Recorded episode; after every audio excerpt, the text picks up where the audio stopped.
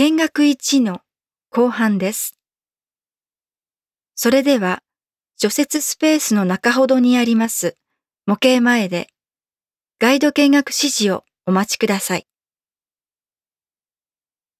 この模型は、古代からどのように塩水から塩を生成してきたのかを紹介しています。最上部は塩水の蒸発、そして塩水系の塩山を作り、貯蔵しているところを紹介しています。また、下部では、地下ギャラリーでの灌水を引く設備、水汲み水車の設備を紹介しています。製塩所では、塩の生成にいろいろな技術を用いました。模型の中心部をご覧ください。このテコシステムの竿は、初期に使われた道具です。竿の先端には桶が、その反対側の先端には重しが見えます。この設備を労働者の尽力で動かし、湧き水塩水源を地上に組み上げます。この塩水は1リットルあたり40グラムほどの塩分を含んでいました。模型の右側をご覧ください。この水汲み水車は14世紀に設置されました。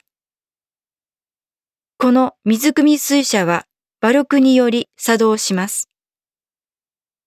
馬力で湧き水塩水源を地上に組み上げます。この塩水からは1リットルあたり80グラム以上の塩を生成することができました。ピストンポンプは人力で作動し、18世紀に使用されていました。1750年には水力を利用する機械をフィルーズ川に設置しました。模型の左側にあります水力ポンプをご覧ください。14世紀に設置された塩水ポンプは現在もなお機能し、地下246メートルの塩水を汲み上げています。その塩水は1リットルあたり330グラムの塩を含んでいます。それでは除雪スペースの奥に位置します。ニコラ・リシャールの絵、1628年のサランの街へ移動いたします。この絵によって17世紀のサランをより深く理解することができます。当時のサランにおける大切なものがたくさん描写されています。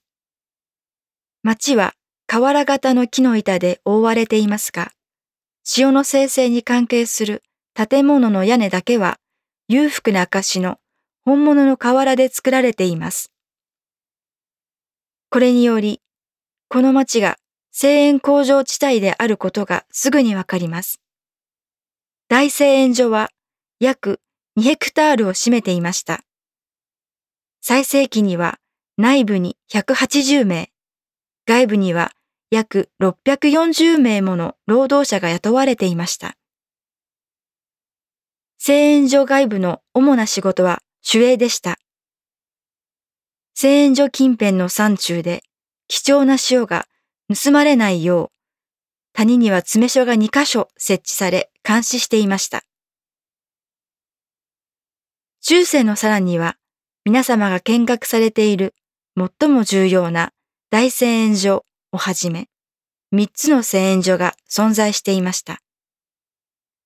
17世紀になると、3つの製塩所が1つに統一され、同じ管理下の下で運営されました。